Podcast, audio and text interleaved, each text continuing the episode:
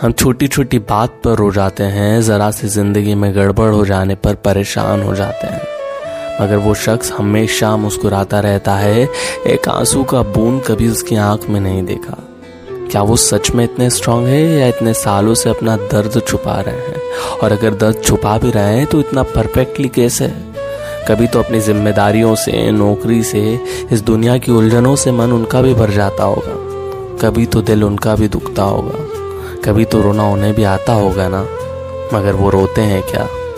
नहीं। क्यों? क्योंकि वो जानते हैं अगर वो टूट गए तो पूरा परिवार टूट जाएगा। इसलिए हर बार अपने गमों को, अपने आंसुओं को अपने अंदर ही छुपा लेते हैं ताकि हम खुश रहें, अपने परेशानियों का एहसास तक नहीं होने देते। क्या खूब शख्स बनाया है ना ऊपर वाले ने मेरे पापा के रूप में।